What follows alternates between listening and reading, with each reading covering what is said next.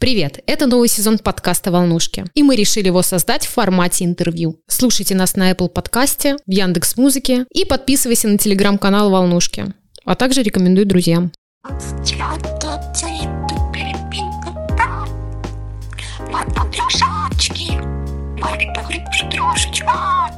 У меня в гостях Мама всех попугайчиков, как она себя называет.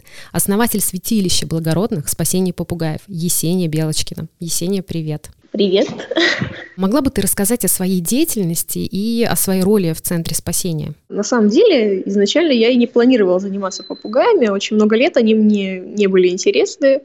Вот, и как-то все совершенно случайно так получилось. Я очень близко состою в контактах с центрами спасения диких животных, птиц и, в общем, местных наших дичков. В какой-то момент я задумалась над тем, что у нас очень много людей по всей стране, которые спасают э, диких животных, но никто не помогает экзотам. У нас есть единичные зоопарки, просто какие-то передержки, которые, ну, по мере своих возможностей берут кого-то для себя. А какой-то общей э, базы, системы, которая могла бы оказать хотя бы какую-то консультативную помощь, у нас нет. И как-то пришла мне в голову идея создать этот проект. На самом деле он до сих пор находится в каком-то этапе именно разработки, потому что толком непонятно, что нужно делать. Вот, у нас нет примеров, на которые можно поравняться и посмотреть. А, центры спасения за рубежом — это больше именно приюты, которые рассчитаны на размещение большого количества птиц, но не на лечение и на, и на какую-то реабилитацию. Ты этот проект основала сама одна, без помощи кого-либо? Uh, да, я сделала его сама. вот, по крайней мере, я пытаюсь его сделать. Угу потому что работы еще предстоит очень много. В том числе нужно умудриться что-нибудь построить, потому что у нас сейчас стоят, условно говоря, два вольера, и небольшое такое карантинное здание, в котором нам выделена только комната. Вот. Этого очень мало для полноценной работы. Ну, мы пытаемся как можем. Это все происходит на твоей территории, я так понимаю. А, я бы больше сказала, что это территория моих родителей. Ага. Вот. У нас а, загородный участок в лесу, и здесь мне разрешили тусоваться со своим вот этим дурдомом. Угу. Слушай, ну это классно. Родители поддерживают такое благое дело. Это, знаешь, там родители не уговоришь купить э, маленького попугайчика, а тут как позволили, молодцы. Я уговаривала маму купить попугая года два. Вот. И как бы, ну, получилось из этого куча бесплатных попугаев, которые болеют. Вот, и она поняла, что, возможно, она совершила какую-то ошибку. Но на самом деле я очень рада, что все получилось именно так, потому что я смогла кому-то помочь, и эти же животные смогли помочь мне. Сколько у тебя попугаев сейчас? А в настоящий момент, вот прямо сейчас, у меня сидит семь птиц, и все они как бы крупные попугаи. То есть это ара, карелла, по-моему, есть у тебя? Нет, кареллы у меня нету, нет. да? Ну, была когда-то, но мы ее усыпили ввиду очень плохого состояния здоровья. В общем, сейчас у меня сидят два какаду, э, малукский и гибрид э, желтохохловой альбы. У меня сидит эклектус, у меня сидит венесуэльский амазон и два жако. Вот, вроде бы я всех перечислила, никого не потеряла. Вопрос в том, как они к тебе попадают. На самом деле у всех разные истории. По большей части это все происходит через какие-то контакты врачей и центров спасения как бы диких животных. То есть обращений с попугаями их на самом деле огромное количество. Как только я начала развивать соцсети, я поняла, что это просто такая большая бездонная яма, потому что у меня нет кого-то, кому я могла бы перенаправить. Типа, здравствуйте, mm-hmm. у меня нет места, вы можете пройти вот в тот центр спасения. Вот, то есть у нас так работает с дикими птицами. Не принял там не знаю, Пермь, э, передали в Москву. Угу. Вот, а мне вот, вот вообще некуда. типа, как бы у нас есть э, вариант только поиска рук. Вот, и на этом все. Но опять же, тяжело пристроить кому-то. Не все понимают в содержании экзотических птиц, поэтому и условия не у всех подходят. Тебе эти попугаи достаются бесплатно. То есть тебе пишут, там, вот есть проблемный попугай, да, его нужно спасать, его нужно лечить, его нужно наблюдать. И все-таки крупные птицы, они стоят достаточно дорого. Основная такая моя штука, я не занимаюсь выкупом птиц. То есть, э, наверное, есть такие случаи, когда это может быть уместно, хотя я не уверена, что это так есть. То есть, как бы мы берем больную птицу, которой нужно очень много финансов и ресурсов на то, чтобы как бы, ну, вылечить ее и как-то ей помочь. Я не беру ее в разведение, то есть эта птица не будет отрабатывать там свое проседание у меня какими-то действиями или чем-то еще. Я в большинстве своем выкуп не поддерживаю в принципе. Ну, я считаю, что это спонсирование человека, который как бы довел птицу до такого состояния. Скорее всего, это в большинстве своем неправильно. Но на самом деле я часто натыкаюсь на объявления. Продают вот прям больную птицу, там жако или какаду, ну, как всегда, эти отмазки страдает самоощипом, потому что ему скучно, а не из-за того, что у него инфекция, и продают за достаточно огромные деньги, грубо говоря, за сколько купили, за столько и продают. Вот меня все время это поражает, и я знаю, что есть люди, в том числе и ветврачи, которые выкупают все-таки этих птиц, спасают, и в итоге вот отдают в питомники какие-то там зоопарки хорошие. Тема выкупа – это индивидуальная тема, то есть тебе птичка понравилась, ты захотел помочь именно ей, ты ее выкупаешь. Это не то, что кто-то там в монорежиме занимается постоянно выкупом всего, что только вылетает на эти площадки. У нас есть очень большая проблема, и на самом деле она, скорее всего, есть и во всем мире – экзотические птицы, они действительно до сих пор стоят дорого. Это знают все, у кого они есть. Ну, за исключением, конечно, волнистых попугаев, у которых уже закупочная цена, условно говоря, оптом 100 рублей. Как бы это знают заводчики, это знают люди, у которых эта птица сидит, это знают там их знакомые, родственники и все остальные. Это такая штучка, условно говоря, очень дорогой предмет декора в доме для многих людей. И как бы таким образом самоутверждаются, что ли, или какое-то вот такое действие происходит. Человек, он как бы, ну, имея какую-то дорогую вещь, он хочет ее именно продать, а не подарить кому-то, я ощущаю от нее ценность, а если я ее сейчас отдам, ценности не будет. У нас э, очень большим спросом из-за этого пользуются особенно птенцы, потому что они еще и добрые, и заводчики на этом на самом деле очень неплохо зарабатывают. Практика лечения птиц откуда? Из диких птиц. Ну, я начинала как волонтер, я подключилась к моей знакомой, которая в Твери занимается спасением птиц. И там где-то началось мое долгое-долгое путешествие со всяких э, стрижей, ласточек. То есть я изначально только кормила птенцов, а потом у меня появились свои птицы. И так вышло, что они заболели. Это были дрозды. И тогда началось мое большое путешествие в Москву к врачу, которое в итоге превратилось в какие-то поездки как себе домой. Вот, кстати, часто люди, ну, мне, по крайней мере, пишут о том, что «А у меня птица заболела, мне нужен врач, там находится, к примеру, где-то этот человек в ближайшем Подмосковье, да, и говорит, ой, в Москву, да я не поеду в Москву, да это же так далеко. И я думаю, блин, люди, вот, пожалуйста, пример, ездят из Твери в Москву а, для того, чтобы лечить своих птиц. Поэтому тут, конечно, многое зависит от отношения к питомцу. Ну, это отношение и мотивация, как бы в этом еще нужно увидеть смысл. Э, проблема в том, что люди, которые ну, мало знают, они обычно не понимают, что вообще происходит. То есть, типа, они не знают, как птичка должна выглядеть и как она выглядит у них. И начинается дальше вот этого, что, типа, а я думала, что все нормально, а тут птица уже 10 лет себе крыло ковыряет там или еще какой-то фигней занимается. И как бы, ну, это считается нормой. Я больше скажу, я ездила в Москву с пятью переносками в одни руки. Обалдеть. Вот, и как бы такой трэш еще нужно попробовать представить, поэтому, ну, это только мотивация как бы мне тоже периодически лениво туда ехать, вот, и я ищу какой-то там повод, например, сдать сразу много анализов, а не ради одного ехать. Не, ну это правильно, если все сразу, так сразу. Со скольки лет вообще ты начала заниматься этим? Вот тут тяжело сказать. Мне кажется, мне было лет 15-14, у меня появилась ворона дома. Я ее совершенно случайно э, нашла на улице. Ну, точнее, мы ехали с отцом домой. То я ему типа, там птенец вороны, останови. Это был февраль, между прочим. То есть это был физически не птенец вороны. Ну, да, да, да. А он такой, типа, не, я не хочу это дома, и поехал. Ну, я, короче, приехала домой, э, взяла переноску, полотенце, пошла на автобусе, поехала. Ну, я ее поймала.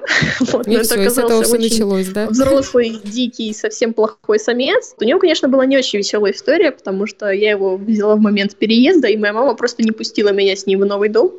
Вот, и он ходил у нас вокруг дома, стучал в окошко, и я выносила ему еду. Как бы понятное дело, что птиц так не содержат, и довольно-таки быстро он у нас пропал. Понятное дело, что его кто-то съел. Сейчас твоя деятельность, а, твоя учеба как-то связана с а, ветеринарией?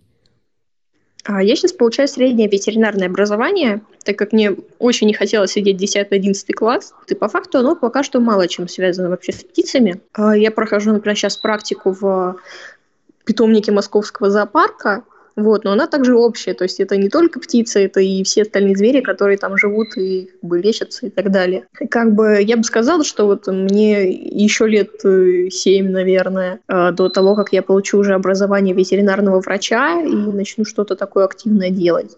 Вот, пока что это просто такая маленькая помощь в проекте, потому что, ну, не видя, что с птицей, я не смогу ей, в принципе, помочь. Но это неплохой такой старт. Это как раз-таки начало к твоей большой профессиональной деятельности.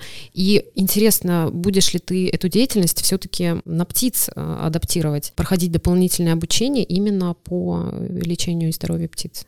Да, я хочу идти как раз-таки именно в Нам птичью надо. ветеринарию. Нам всем надо. Поэтому ну, правильно. это сложно. Дело в том, что вот у меня есть мои знакомые, которые, условно говоря, со мной в одном потоке. То есть у нас сейчас есть своя собственная такая маленькая группа будущих птичьих врачей, в которой мы все вместе сидим, ковыряемся. У них немного другое мышление, вот, я очень люблю долбиться прям в детали. То есть э, я пишу, например, статью сейчас про зерновую часть рациона у попугаев. Вот, я пишу ее уже два месяца. Вот, хотя там уже многие настрочили целый гайд по кормлению там буквально за неделю. я завидую таким людям, но по-своему я понимаю, что мой опыт тоже будет полезен, но скорее для более продвинутых владельцев птиц. И как бы я на самом деле э, хотела бы очень вообще заниматься только попугаями, потому что я их очень люблю, и мне очень это все интересно. И как бы у меня в голове достаточно много места под них, а вот места под то, чтобы запомнить правильное поведение совы, у меня уже не хватает. Вот, может быть, когда-нибудь этот вопрос как-то решится. То есть э, было такое, ну, поднимала я его среди врачей, и была такая мысль, что со временем знания просто устаканятся в голове и станет проще. А пока что они у меня все по углам валяются, и как бы я не могу туда еще сову скинуть. На опыт каких ветврачей ты вообще ориентируешься? Меня больше всего курирует э, Брагина Дарья. Мы общаемся и с Каем Куклиным, угу. и с Марией Маркиной. Ну, Валентин Козлитин периодически помогает мне с какими-то делами. То есть отвечает на вопросы и прочее. Но мы с ним не особо так прям корешимся. Но я пока что по образованию не подхожу под вариант, чтобы проходить у него какое-то обучение, потому что он берет после вуза. А мне еще до туда далеко. Ну вот. Мне кажется, это так все быстро пролетит, потом уже будешь сидеть с дипломами, с регалиями и думать, блин, а когда-то я записывала подкаст и думала, что это так далеко. Ну, на самом деле, это пока выглядит действительно далеко. Я прикидываю, что мне еще, ну, реально 6-7 лет, наверное, до становления именно врачом. И как бы, ну, за эти 6-7 лет э, этот проект по-любому еще вырастет конкретно по спасению попугаев. И мне вот интересно, что будет отнимать больше моего времени. Потому что пока что у меня как такового нет никакой команды. У меня есть волонтеры, которые мне помогают, там, например, с лекарствами. У нас есть девочка из Казахстана, которая присылала нам нестатин, когда его не было в России. Она нам всегда поможет, она пойдет, поищет препараты по аптекам, если у нас их нет, но как бы она находится там. она не может как бы прям руками помочь птицам, то есть как-то там полечить или взять на передержку, но все-таки она оказывает нам довольно-таки большую помощь. Но по факту все равно справляешься там с кормлением, да, с лечением, с дачей лекарств, все-таки ты одна. Да, мне помогают мои родственники, там родители, моя бабушка, но они могут только покормить попугая. То есть, если я, например, уехала, а там кто-нибудь не лечится, я могу оставить его без проблем дома, они его накормят, вот последят, чтобы все было хорошо, но они их боятся. И как бы взять там в руки, а тем более шприц туда запихать, это все, это уже нет. Сейчас холодное время года, они у тебя как-то выгуливаются на свежем воздухе? У нас пока что нет теплого как бы помещения к вольеру, и они живут просто у меня в комнате. Я их проветриваю, вот, но это, конечно, не то. Хотя, с другой стороны, моя комната раза в три больше моего вольера, самого большого, и как бы получается, что они там могут летать. Вот, ну, по крайней мере, Ара там может летать, которая, ну, ни- нигде не может летать. Мне вообще очень понравилось э, то, что ты еще занимаешься растениями. У тебя просто комната заставлена этими растениями, попугаи там ходят. Постоянно, если ты замечаешь, как и в каких-то группах, да, форумах о попугаях пишут, а это растение опасно для птицы, а вот это комнатное растение растение опасно для птицы, ты как-то контролируешь это или ну, ты понимаешь, что, что птица, в принципе, в этом плане всеядны, и очень редкое растение может им навредить? Они всеядны, но я все-таки считаю, что нужно иметь осторожность с комнатными растениями, особенно если человек занимается коллекционированием. Типа стандартные растения, которые мы можем купить просто в магазине, просто там на Авито за какие-то небольшие деньги, они все безопасные. Ну, в том, не обрабатывали ли случайно какими-то удобрениями по листу. Удобрения, которые идут в землю, это, ну, не знаю, это те же самые почти как витамины для попугаев, только без э, каких-то там определенных частей. То есть там тоже есть и железо, и магний, и все остальное. Это простая такая химия, которая не является прямо травой, но я все-таки считаю, что удобрения по листу не надо.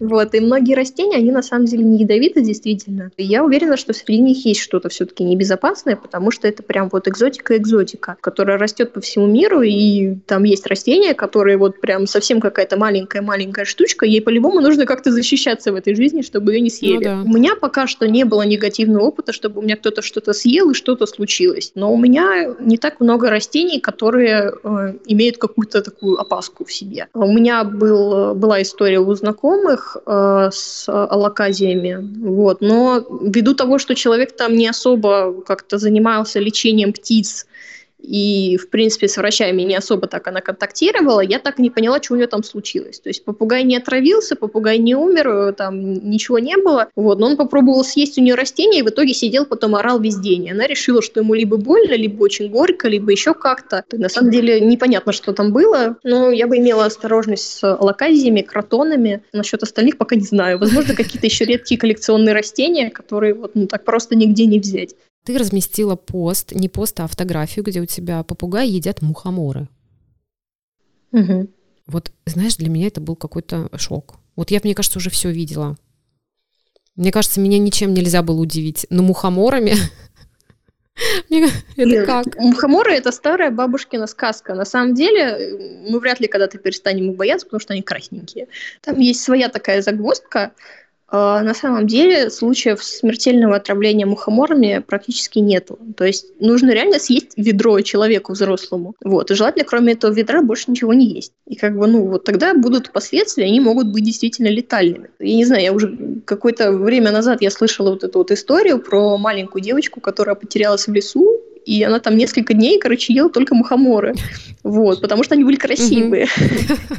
Типа она действительно, она потом умерла, потому что она прям вот вообще там передознулась по максимуму. И как бы мы вспоминаем про то, что у птиц немного по-другому работает и метаболизм, и вот это вот все система выведения токсинов. И получается, что как бы для них эта штука, она тоже такая, ну, ну, можно. А, у меня их ел только Феня, то есть э, какаду молдавский. На самом деле, если так описывать, то хуже, чем ей, никому в доме нет. Так что я даже не знаю, как это точно сказать. Я пока не, не осмелюсь давать такую прям рекомендацию людям, потому что у меня мало доказательств, а у нас люди любят сухие статьи, какие-то числа и так далее. Я вообще особо в массы эту историю не выносила, потому что ничего не понятно. А птицы моих знакомых тоже ели мухоморы, и все было нормально. Вот. Но опять же, у меня их решила поесть только одна птица, все остальные сказали, что им это не надо. Сейчас еще активно форсится тема в интернете, также от Валентины Козлитиной, и вообще какой-то, знаешь, такой резкий бум по поводу насекомых в рационе попугаев. Причем для меня это удивительно, потому что эта тема уже давно, по-моему, разобрана, но все равно любимое слово Козлитина холивары в интернете у нас есть по этому поводу. Вот ты мне скажи, ты даешь насекомых? У меня их никто не ест. Я периодически их добавляю, но пока что никто их не распробовал. У меня еще есть небольшая проблема в виде аллергии на этих самых насекомых. Допустим, содержать дома какой-то свой инсектарий я уже не имею возможности. Периодически я предлагаю им заморозку, а живые перепадают очень еще редко. Вот. И, в общем, пока что у нас не получилось. Это правильная, классная тема, но вот эти деды и пенсионеры не хотят ничего пробовать. Вообще рацион, насколько он у тебя богат в плане компонентов, примерно хотя бы вот там 20 компонентов или там 10-15, сколько примерно? Мы считаем зерносмесь или мы считаем только фрукты, овощи, Давай ягоды? фрукты, овощи, ягоды, зелень.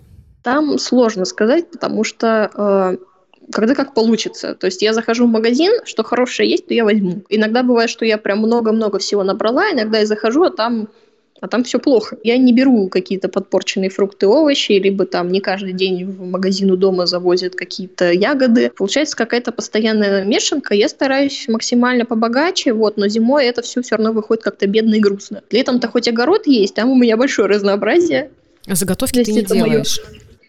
Заготовки я делаю, но незначительные. Типа заморозка, по идее, тоже не самый хороший вариант. Сушка тепловая, она вообще бесполезна. И получается, что как бы, ну, наверное, лучше брать свежее. Вот, не знаю на самом деле. Потому что при замораживании там грибы размножаются периодически. А при сушке просто из-за высоких температур все витамины, которые были в этом фрукте, они просто куда-то делись. Получается, что это ну, не полезно. Я, например, сушу просто, знаешь, там разложила, грубо говоря, на окошке, в сеточке, все у меня подсохло. Но, конечно, больших огромных запасов я никогда не делаю.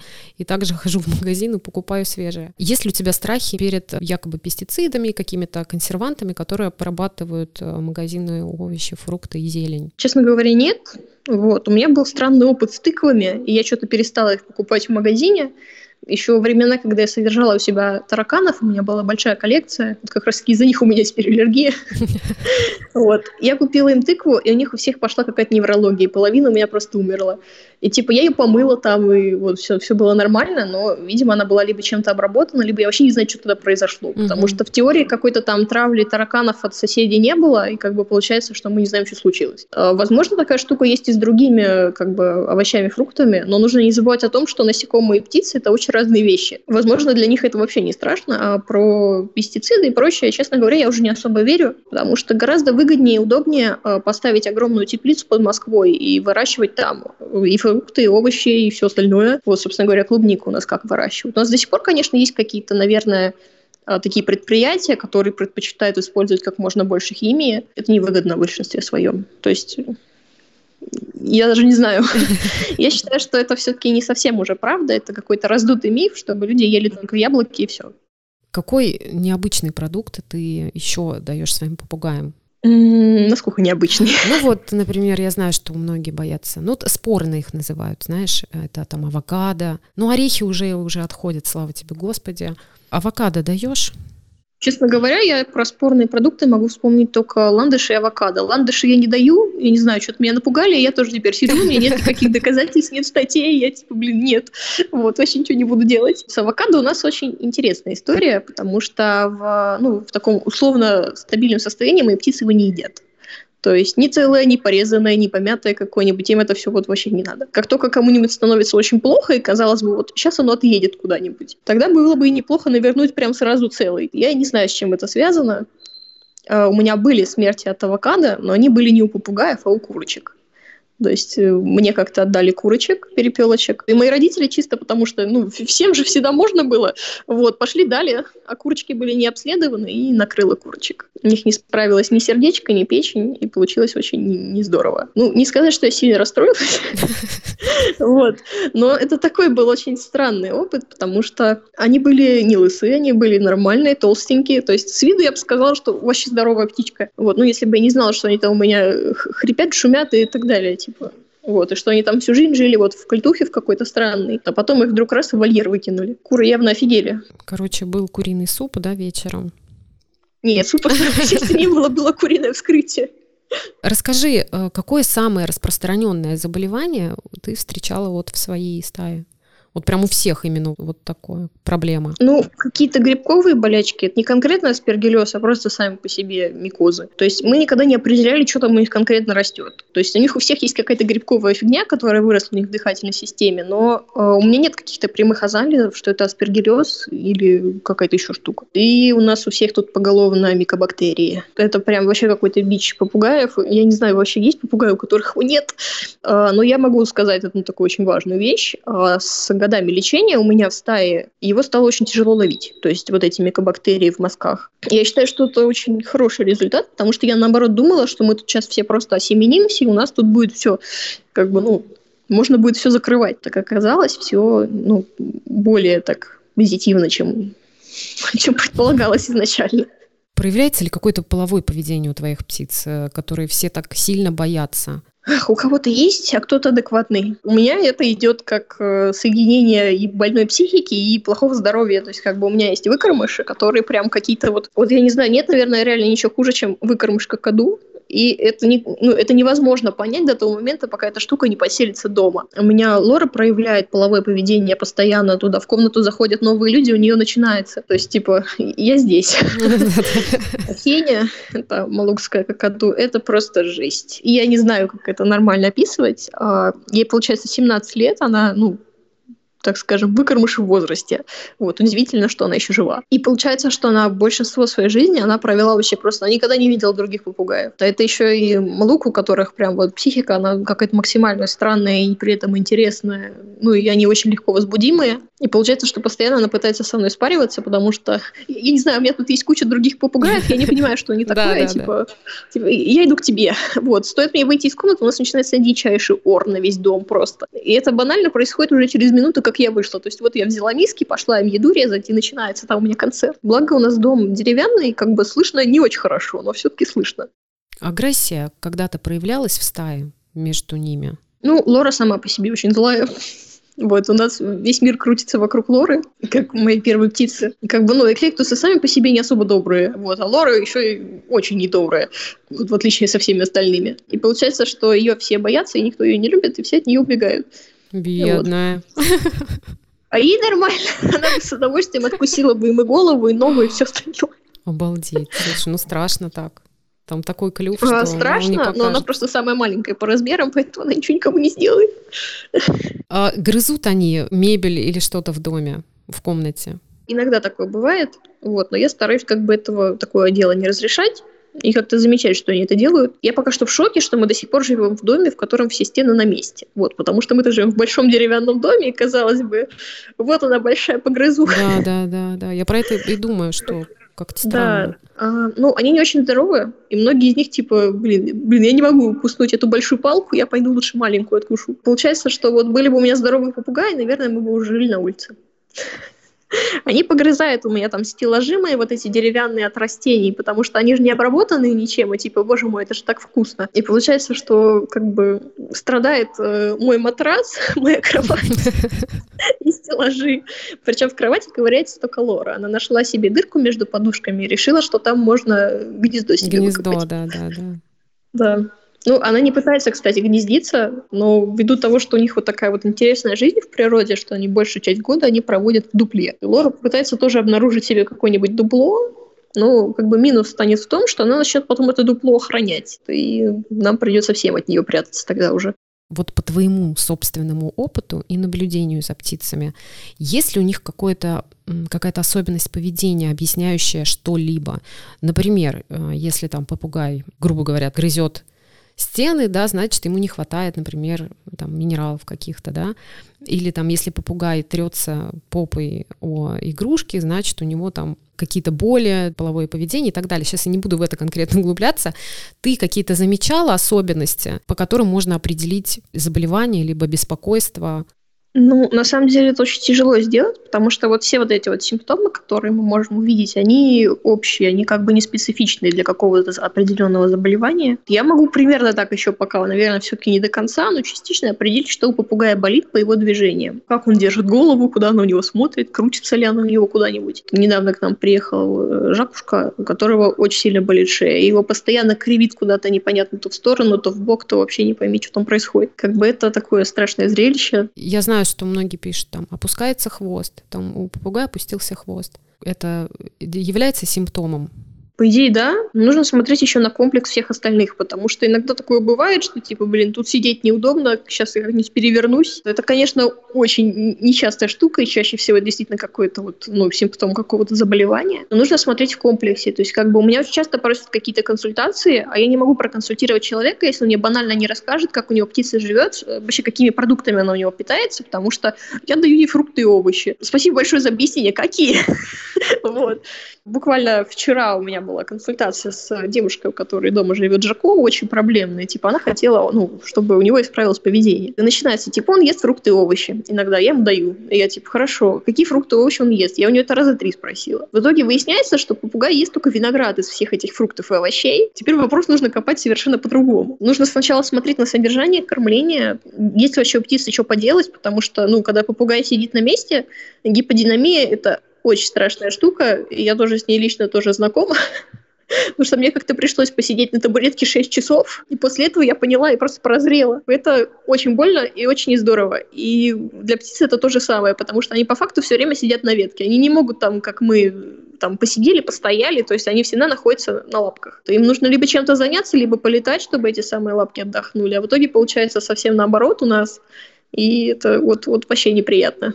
Вот знаешь, у меня выставочный волнистый попугай, он же чех. Селекционный вид конкретный, грузный, вот он у меня появился, знаешь, такой грузный, ленивый абсолютно. И мне его приходилось разлетывать постоянно.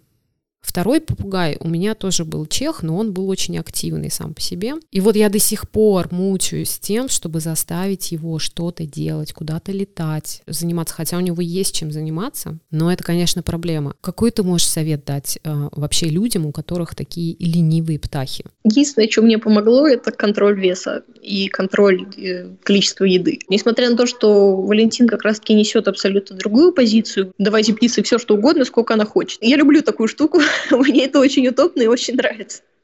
Вот, но Лора просто невероятный любитель набирать жира, причем набирает она его сразу много, она может 100 грамм наесть, при том, что она сама там в норме должна быть 380. Как бы начинается вот это вот пельмень летит куда-то. И единственный вариант, который у меня реально сработал, это именно контроль порции. Если птица будет немного более голодная, чем она обычно полностью сытая, то есть она не будет есть там по часу несколько раз в день, потому что Лора, она прям сидит, сидит, перетирает, там занимается вот этим всем. У меня есть ощущение, что она бездонная вообще, там куда-то все откладывается. И вариант сокращения кормления, он приводит к тому, что птица начинает эту еду где-то искать. Там схожу, найду, тут найду, а тут вот мне предлагают полетать, и мне дадут еду.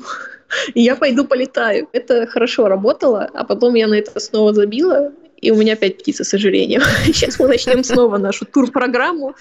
Слушай, ну это действительно такой очень ну, такой резонный мне кажется, это совет. еще какая-то ее индивидуальная штука, потому что с другими птицами у меня такого не происходит. То есть у них еда всегда в доступе, они все стройные как надо. Если тебя сейчас вернуть на несколько лет назад, до того, как ты нашла ту птичку на дороге, ты бы стала этим заниматься?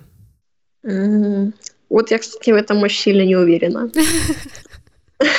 Мне просто тогда нравились, например, кошки, собаки, причем даже не экзотические, а домашние. То есть, типа, просто кошки беспородистые, такие обычные, и собаки. Правда, я не помню, были ли у меня какие-то конкретные предпочтения в собаках. Вот. Ну, просто я точно помню, что в начале моей работы с птицами мне прям не нравились попугаи. Я всегда держала у себя коллекцию перьев птиц, у меня там было много видов. Ну, сейчас она уже не особо живая, у меня остались только попугаи. Но, в общем, прикол в том, что тогда они мне были абсолютно не нужны, и мне было вообще вот неинтересно. Вот не буду с вами меняться, если вы мне предлагаете попугаев, и вообще я не люблю этих птиц. Вот. Я не знаю, как так резко все реально повернулось. Просто в какой-то момент я пришла к такому выводу, что хочу попугая. Конечно, изначально это было именно вот это самое, там, хочу себе какаду выкормыш, мы с ним будем вместе танцевать и заниматься какой-то фигней.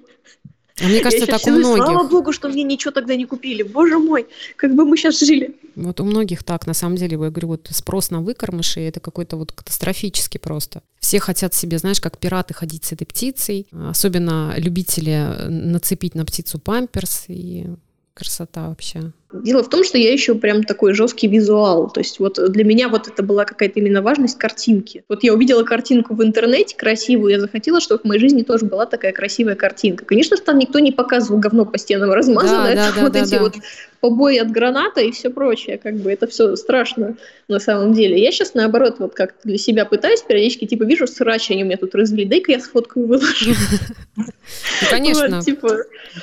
Нужно Просто показывать. обычно реально все это скрывают. И я вот, ну, я же листала очень много страниц там людей, которые попугаев содержат. У них все так круто выглядит. И я такая, типа, блин, вообще огонь. Вот. Особенно круто выглядят аккаунты с э, разведением птиц, когда люди показывают, знаешь, как миленько они кормят этих птенчиков, как это да, все хорошо. И самое страшное, что они показывают только птенчиков. Там практически никогда не проскальзывают ни родители, ни еще что-нибудь.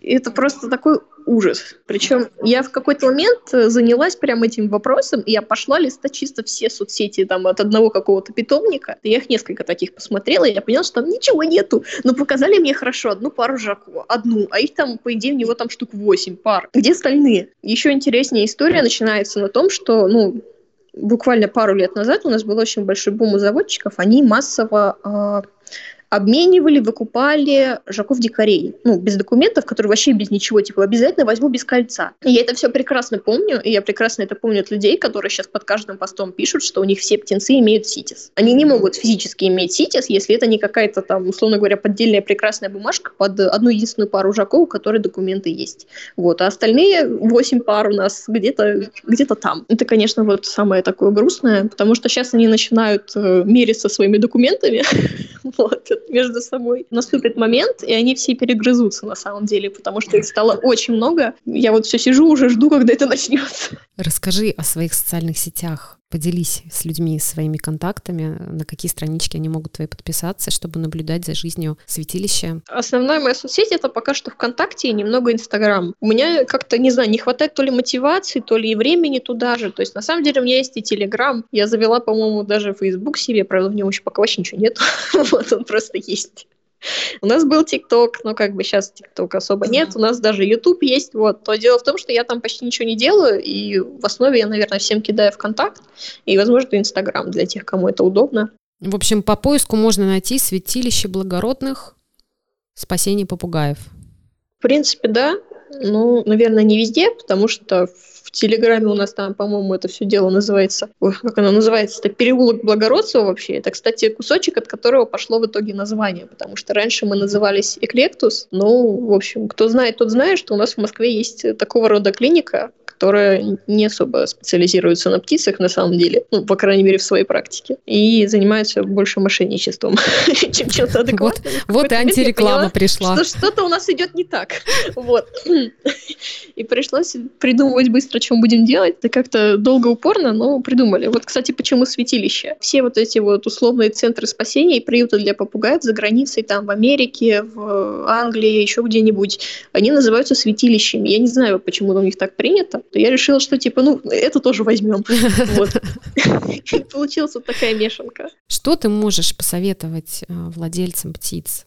Какие вот основные какие-то кредо и правила, на которые ты опираешься? Ну, на самом деле тут сложно сказать. Я бы не сказала, что есть какие-то именно правила, касающиеся птиц. Они больше касаются самого человека, Потому что как бы если нет мотивации, то ну, ну ничего не получится. Ни кормление, ни содержание, ни какие-то там тренинги. То есть как бы вот нужна какая-то заинтересованность в этом деле. На своем личном опыте, пока я его еще не забыла, я убедилась в том, что порой у детей младше, чем 18 лет, глаза горят куда больше, чем у взрослых, которые типа с самого детства хочу жаков. Вот, правда, зачем? Никто не знает, зачем он этот попугай. И как бы я часто пытаюсь именно таких людей искать себе и в общении, и в какие-то там, чтобы как-то помочь помочь, потому что э, я также своих птиц после прохождения какого-то либо первичного лечения, либо уже когда кто-нибудь дойдет до конца, я их пристраиваю. Периодически я еще пристраиваю птиц, которых мне пытаются сунуть. У нас просто безграничный поток Жако. Вот, скоро начну предложение э, Жако. Круговорот Жако.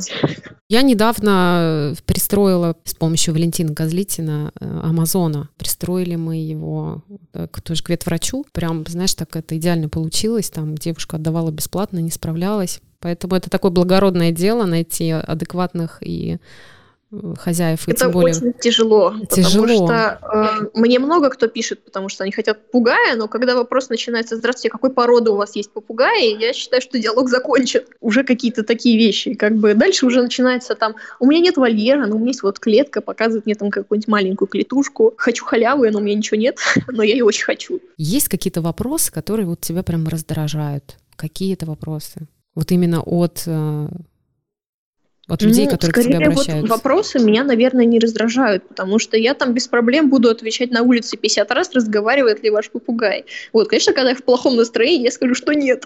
вот. Просто, чтобы меня дальше не пытали. У меня вот больше прикол, и мне пишут заводчики с целью, возможно, меня как-то подразнить или еще что-то. Э, вот буквально недавно э, на наших звезда, э, ну, я скинула фотку с попугаями, где они на шкафу тусят. А у меня на шкафу еще стоит старая такая небольшая собачья клетуха. И она начинает меня спрашивать, а это у вас клетка для ары, да? Я сижу, боже мой. То есть, как бы на самом деле я рада отвечать людям, потому что даже если они зададут какие-то тупые вопросы, возможно, это волнует их всю жизнь. Таких-то, как бы, реально тупых вопросов их, наверное, не существует. Вот, конечно, когда там человек один и тот же будет меня 50 раз спрашивать про этот авокадо, я пошлю его в тапок, потому что я уже ответила, все, у меня больше нет ответа. Слушай, нет, а конкретно, например, те, кто обращаются за консультацией к тебе, ну, в какой-то момент я устала и сделала их платными. Отсеялась, да, сразу. То есть, как бы, периодически, когда у меня хорошее настроение, мне кто-то пишет, я им с удовольствием все отвечу. Но иногда такой, как бы, я, на самом деле, очень занятой человек, ввиду учебы и кучи попугаев, у меня часто нет времени на то, чтобы с человеком как-то поговорить. Обычно же приходят не, не просто один вопрос спросить, а там сразу начинается, типа, о боже мой, тут плохие условия содержания, тут ничего не умеют, ничего не знают, нужно все рассказывать. Я надеюсь, что когда-нибудь я смогу написать какие-то там гайды, статьи, которые я смогу просто скидывать таким людям, чтобы не разбирать с ними все с самого начала, а чтобы, например, начало они сами посмотрели, а если вопросы у вас остались, приходите, будем решать. Ну, уже судя по семечкам, это очень долгая история, но я надеюсь, что когда-нибудь она у меня закончится. Какую книгу ты можешь о птицах посоветовать для прочтения? Есть На самом деле такие? затрудняюсь ответить. Я больше читала какой-то иностранной литературы, и я читала ее прям кусочками, потому что в большинстве своем это книги, которые написаны вот в общем по экзотам, если это что-то ветеринарное. По поводу содержания я, честно говоря, ничего адекватного пока не встретила. То есть это только личный опыт людей и какое-то общение с кем-то. Никто пока не осмелился что-то написать, кроме каких-нибудь наших э, Васей, которые пишут про волнистиков, маленькие клетки и сладкие палочки. То есть вот тут тяжело. Ну, во-первых, чтобы с птицами общаться, нужно все-таки и над собой очень сильно работать, и, возможно, стоит углубиться в какую-то самопсихотерапию и самокопание вот это вот, потому что, ну, э, изначально у меня все было с этим очень сложно. И когда мы разобрались с моей головой, мне стало проще понимать птиц и то, что им вообще здесь надо. Там очень тяжело что-то увидеть, и, как говорится, уровень продвинутого владельца — это не только про птичек книжки читать, но и себе как-то помочь. Короче, все очень сложно, не заводите попугаев, как ну, всегда. Ну, не знаю на самом деле. Я все-таки считаю, что в настоящих условиях, если у вас есть мотивация, то а почему бы нет? Надо брать, пока дают. Но при этом, как бы, я просто вот себя, наверное, считаю, что у нас неправильно построена система зоомагазинов, и то, что у нас там кто угодно пришел, купил, сколько угодно, хоть оптом. Ну, не заводите птиц, это такая штучка, которая больше вот, ну, на общего какого-то человека направлена. На самом деле очень много людей, которые могут прям отдаваться птицам, для которых это будет важно, и как бы, которые смогут найти контакт, чтобы птицы тоже могли им чем-то ответить, а не вот это вот, типа, как бы опять мы насыпали Кеше корм, Кеша поел, если Кеша голодный, то он у нас кричит. Вот я каждый раз, э, наверное, стабильно через один-два в такси такую историю слушаю. Я хочу тебя поблагодарить за то, что ты согласилась, нашла время. Я хочу пожелать развития твоему детищу, хочу пожелать здоровья твоим птицам и хочу пожелать тебе верных а, и знающих помощников, а, чтобы ты не оставалась одна и всегда чувствовала поддержку. И, конечно же, профессионального роста. Все мы ждем ветврачей по птицам. Чем больше, тем лучше. Спасибо. Это был подкаст «Волнушки». Слушайте нас на Apple подкастах и Яндекс Музыке. Ставьте сердечки, пишите комментарии. Пока-пока.